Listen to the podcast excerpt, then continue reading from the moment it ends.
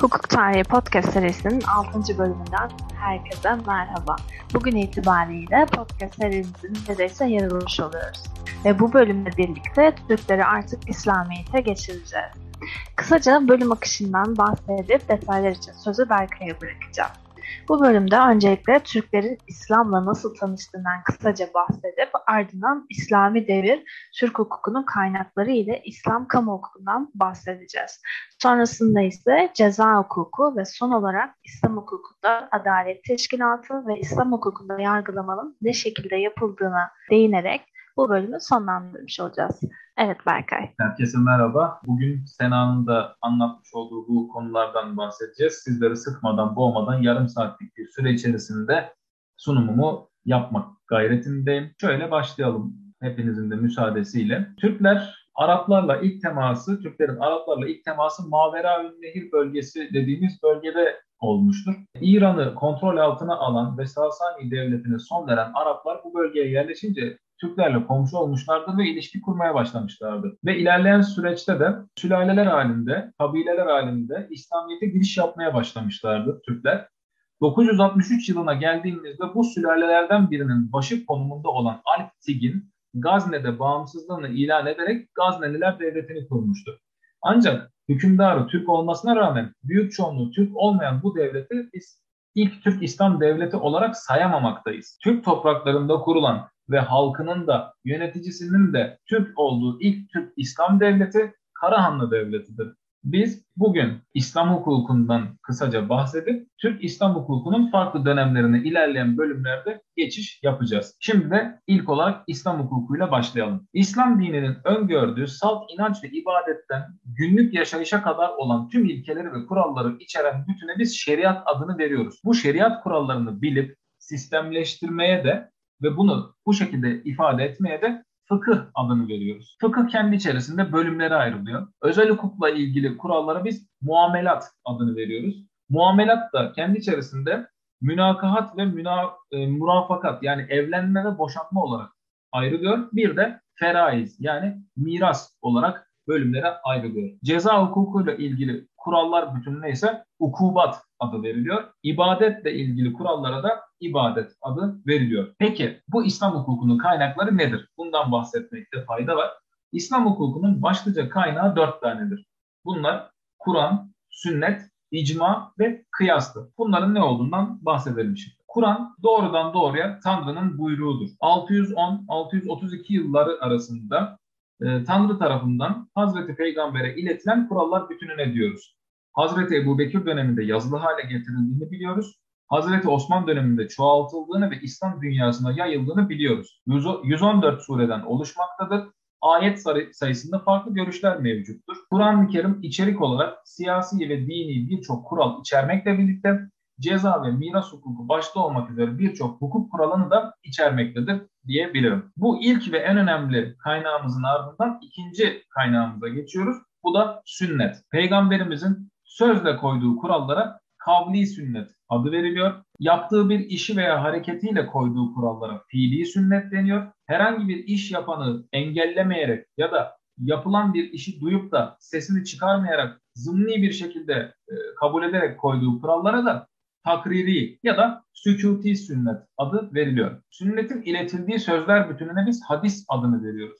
Geçerlilikleri bakımından da hadisler sahih hadis, hasan yani güzel hadis ve zayıf hadis olarak üçe ayrılmaktadır. İkinci kaynağımızı da verdikten sonra üçüncü kaynağımız olan icmadan bahsetmekte fayda var. İcma belirli dönemde yaşayan fakihlerin yani fıkıhla uğraşanların bir uyuşmazlık ve sorun üzerine aynı görüşte olmalarıdır. Aynı görüşte birleşen fakihlerin bu görüşü icma olur ve itirazı kapalıdır. İcmanın oluşma yolu da az önce söylediğim gibi sünnetle aynıdır. Yani kavli icma, fiili icra, takriri ya da sükuti icma şeklinde. Bir sorun hakkında icma bulunduğunu öne sürebilmek için o sorunun çözülmesi sırasında yaşayan fakihlerin hepsinin ölmüş olması gerekir.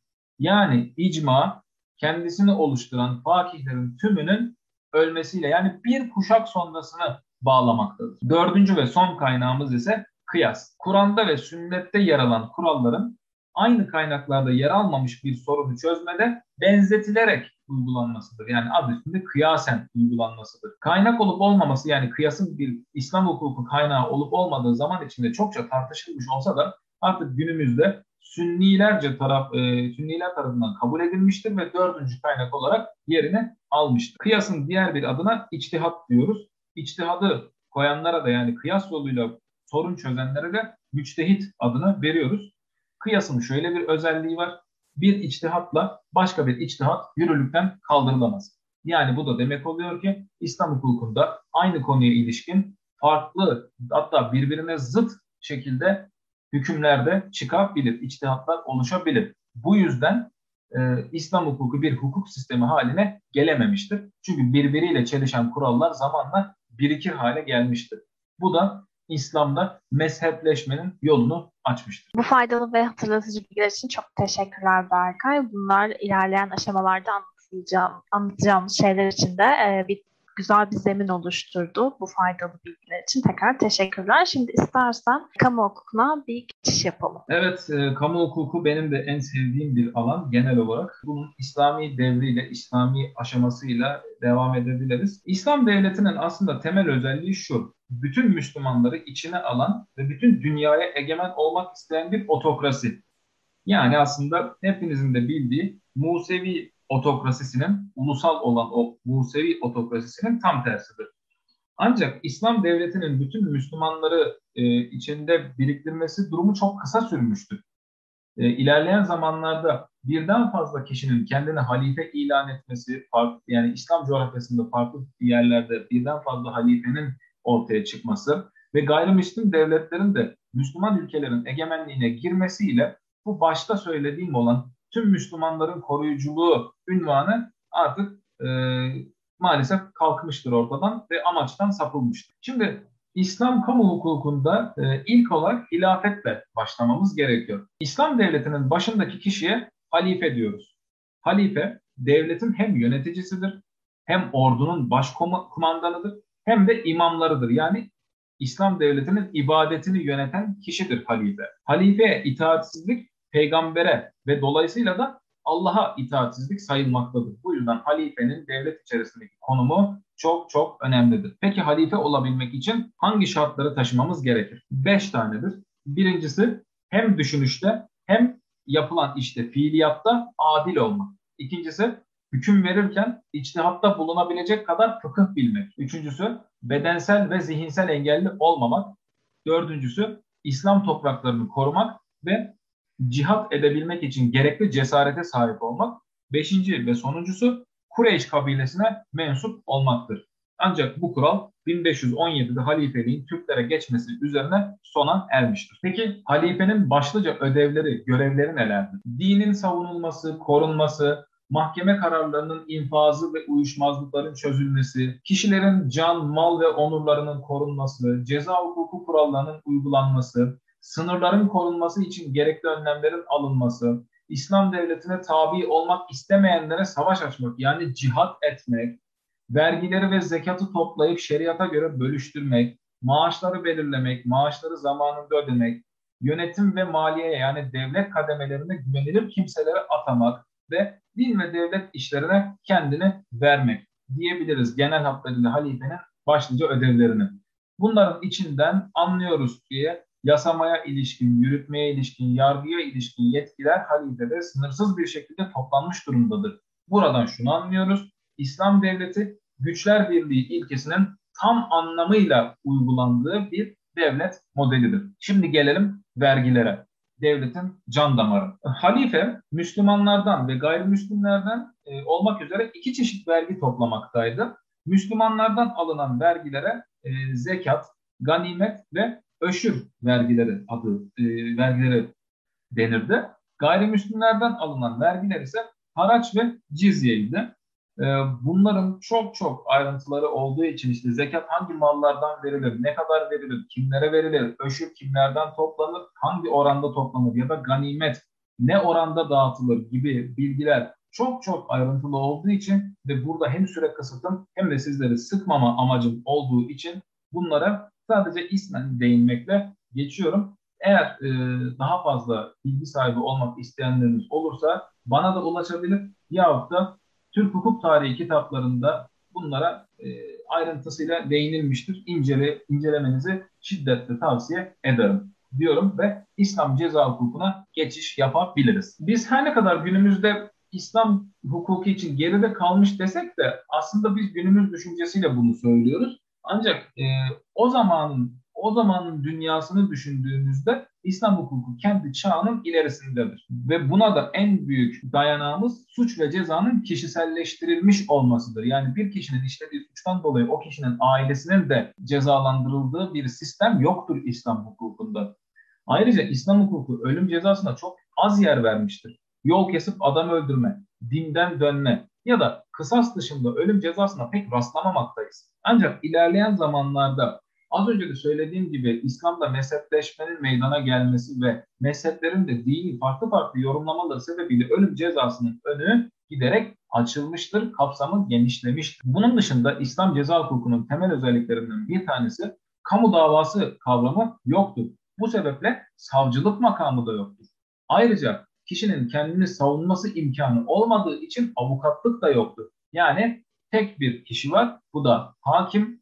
Hakim yargılamayı da yapar, ithamı da yapar. Savunmaya zaten gerek yoktur ve cezayı da keser tam tabiriyle. İslam ceza hukukunun e, konusu suç değildir, günahtır. Bu yüzden tüm suçlar Allah'a karşı işlenmiş sayılır. Yani bir bakıma şöyle düşünebiliriz. Nasıl ki günümüzde tüm suçların mağduru devlet ise İslam hukukunda da tüm suçların mağduru Allah'tır diyebilirim. Peki İslam ceza hukukunda verilen cezalar nelerdir? Bunlardan bahsedecek olursam yine kısaca dört çeşit cezamız var.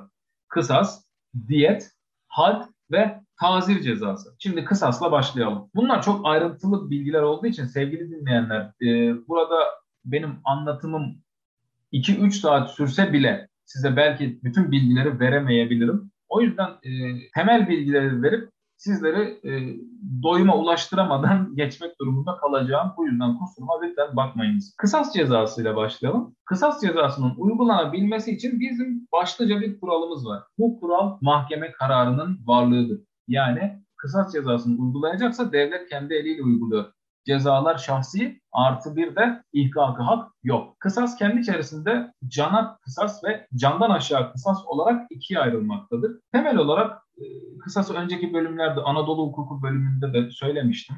Lex tallion ilkesi bir kimseyi öldüren öldürülür. Ancak bunun dışında e, kısasın uygulanabilmesi için biz kastın varlığını da arıyoruz. Taksirle öldürme fiilinde kısas uygulanmıyor. Burada diyet ödeniyor. Diyetin ne olduğunu birazdan söyleyeceğim. Kasten öldürme suçu işlenmişse ancak e, ölenin akrabaları kısas istememişse kısas düşer ve artık verilecek ceza diyet cezasıdır.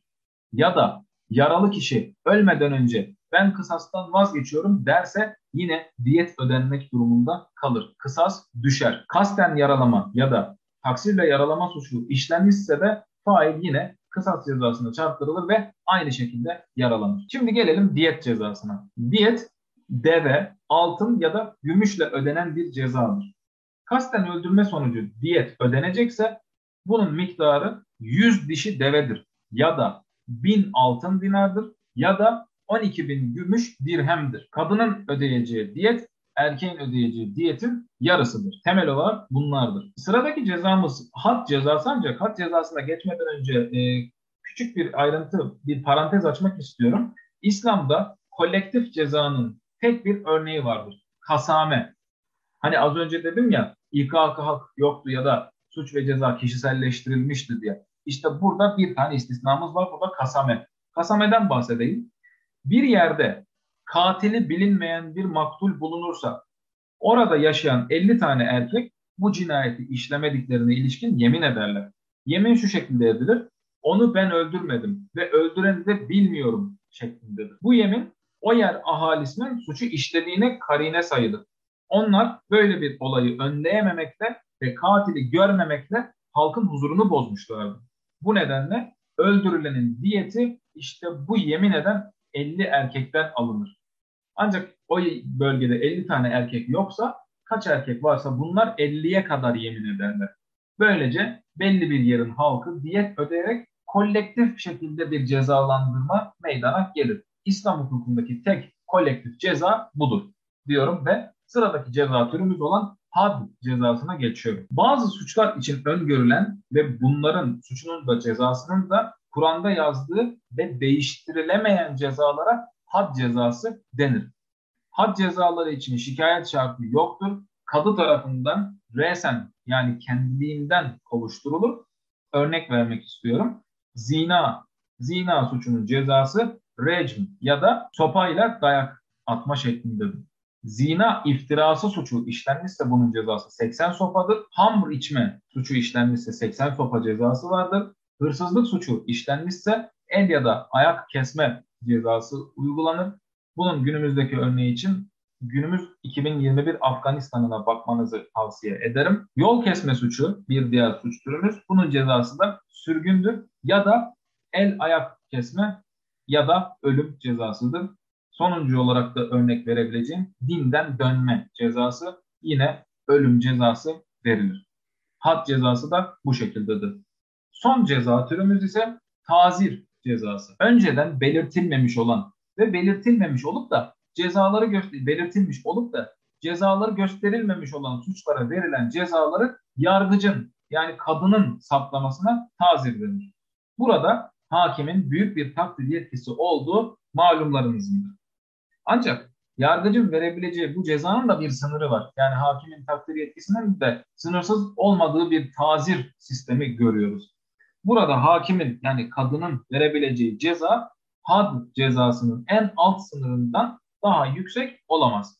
Yani mantıken şunu anlıyoruz ki bir kadı önüne gelen olayda tazire hükmetmişse ölüm cezası veremez. Çünkü en alt sınırdan daha yüksekte bir cezadır ölüm cezası diyorum ve İslam ceza hukuku konusunda bahsedeceklerime maalesef son vermek durumundayım. Çünkü daha ayrıntısına girmek hem sizi sıkacak hem de süreyi aşacak dediğim gibi. Gelelim bugünün e, son konusuna. Adalet Teşkilatı'na ve yargılama usulüne. Aslında Adalet Teşkilatı'na e, Osmanlı hukukunu anlatırken çok çok ayrıntısıyla değineceğiz. Yani en ufak bir e, nahiyedeki, kazadaki yargı teşkilatından da bahsedeceğiz ama biz ileriki bölümlere dayanak teşkil etsin diye temelini şimdiden atıyoruz ve İslam Devleti'nde Adalet Teşkilatı nasılmış bunu anlatmaya gayret edeceğim şimdi. İslam Devleti ilk kurulduğu zamanlarda sınırlar henüz genişlemediği için ve sadece Arap Yarımadası ile sınırlı bir devlet olduğu için nispeten küçük bir devlet olduğu için özel hukuk alanındaki uyuşmazlıklar bizzat Hazreti Peygamber tarafından çözümlenirdi. Zamanla sınırlar genişledi ve sınırlar genişleyince artık bu durum e, tek bir kişinin uyuşmazlık çözme gibi bir durumunun olamayacağını gösterdi. Bu yüzden fethedilen bölgelere valiler atandı ve valiler uyuşmazlıkları çözdü. Bunları görebiliyoruz. Halifeler döneminde ise hem ceza hem de hukuk alanındaki işlere bakmakla görevli kadıların atandığını görüyoruz. Bunlara rastlıyoruz. Kadıların şöyle bir özelliği vardı. Yine Osmanlı hukukunu anlatırken çok ayrıntısına değineceğim. E, kadılar yalnız davalara bakmazlardı. Yani sadece hakimlik görevleri yoktu. Bunlardan başka vakıf işleriyle uğraşırlardı. Yetim ve delilerin mallarını yönetirlerdi. Yani aslına bakarsanız vasilik de yaparlardı. Erkek akrabası olmayan kadınları evlendirirlerdi. Bunlara benzer başka işler de yaparlardı. Mesela noterlik, yine Osmanlı anlatacağım. Yani bir kadı, hakim, bunun dışında vasi, bunun dışında belediye başkanlığı gibi bir görev de söz konusu. Çünkü belediye işleri de kadıdan e, sorulduğu için kadı o bölgenin aslında bakarsanız neredeyse tek yetkilisi diyebileceğimiz bir e, hem idari hem yürütmesel hem de yerel yönetim anlamında bir kişiliktir. Bunun dışında yargılama usulü nasıl olurdu? Şimdi bundan biraz bahsetmek istiyorum kısaca. İnsanların hakları ihlal edilmişse müddei yani yakınmacı yani günümüzdeki adıyla müşteki bu yakınmasını kadıya bildirirdi. Kadı da kendinden yakınılan kimseyi yani müddei aleyh günümüzdeki adıyla şüpheli bunu mahkemeye çağırırdı ve dinlerdi. Yargılama herkese açıktı ve sözlüydü. Günümüzdeki gibi dilekçeler üzerinden işleyen bir yargılama İslam devletinde maalesef yoktu. Müddei iddiasını bildirirdi. Yani bir aslında aslına bakarsanız ithamda bulunurdu. Müddei aleyhte iddianın haklı olduğunu kabul ederse yani günümüzdeki gibi davayı kabul ederse, ikrar ederse dava biterdi ve artık başka bir delil sunulmasına gerek kalmazdı. Peki delil dedim. İslam devletindeki yargılama usulünde deliller neydi? Bundan bahsedeyim önce. Delillerden en önemlisi İslam devletinde tanıktı. Tanık varsa artık o iş hakikaten çözülmüş anlamına geliyordu. Tanık olabilmek için de öyle bir takım şartlarımız vardır. Günümüz modern hukukundaki gibi şartlardan bahsediyorum. Mesela tanıklık edeceği sorunu iyice bilecek gözüyle görecek ya da kulağıyla işitmiş olacak. Yani ben şundan duydum bu olay böyleymiş gibi bir durum varsa günümüzdeki gibi de İslam devletinde de tanık olamazdınız. Diğer şartımız ergin ve özgür olmak. Bir diğer şartımız eğer bir Müslime karşı tanıklık edecekse işittiğini anlayabilmeli, istediğini söyleyebilmeli. Bunun e, fiziki şartlarını sağlayabilmeli.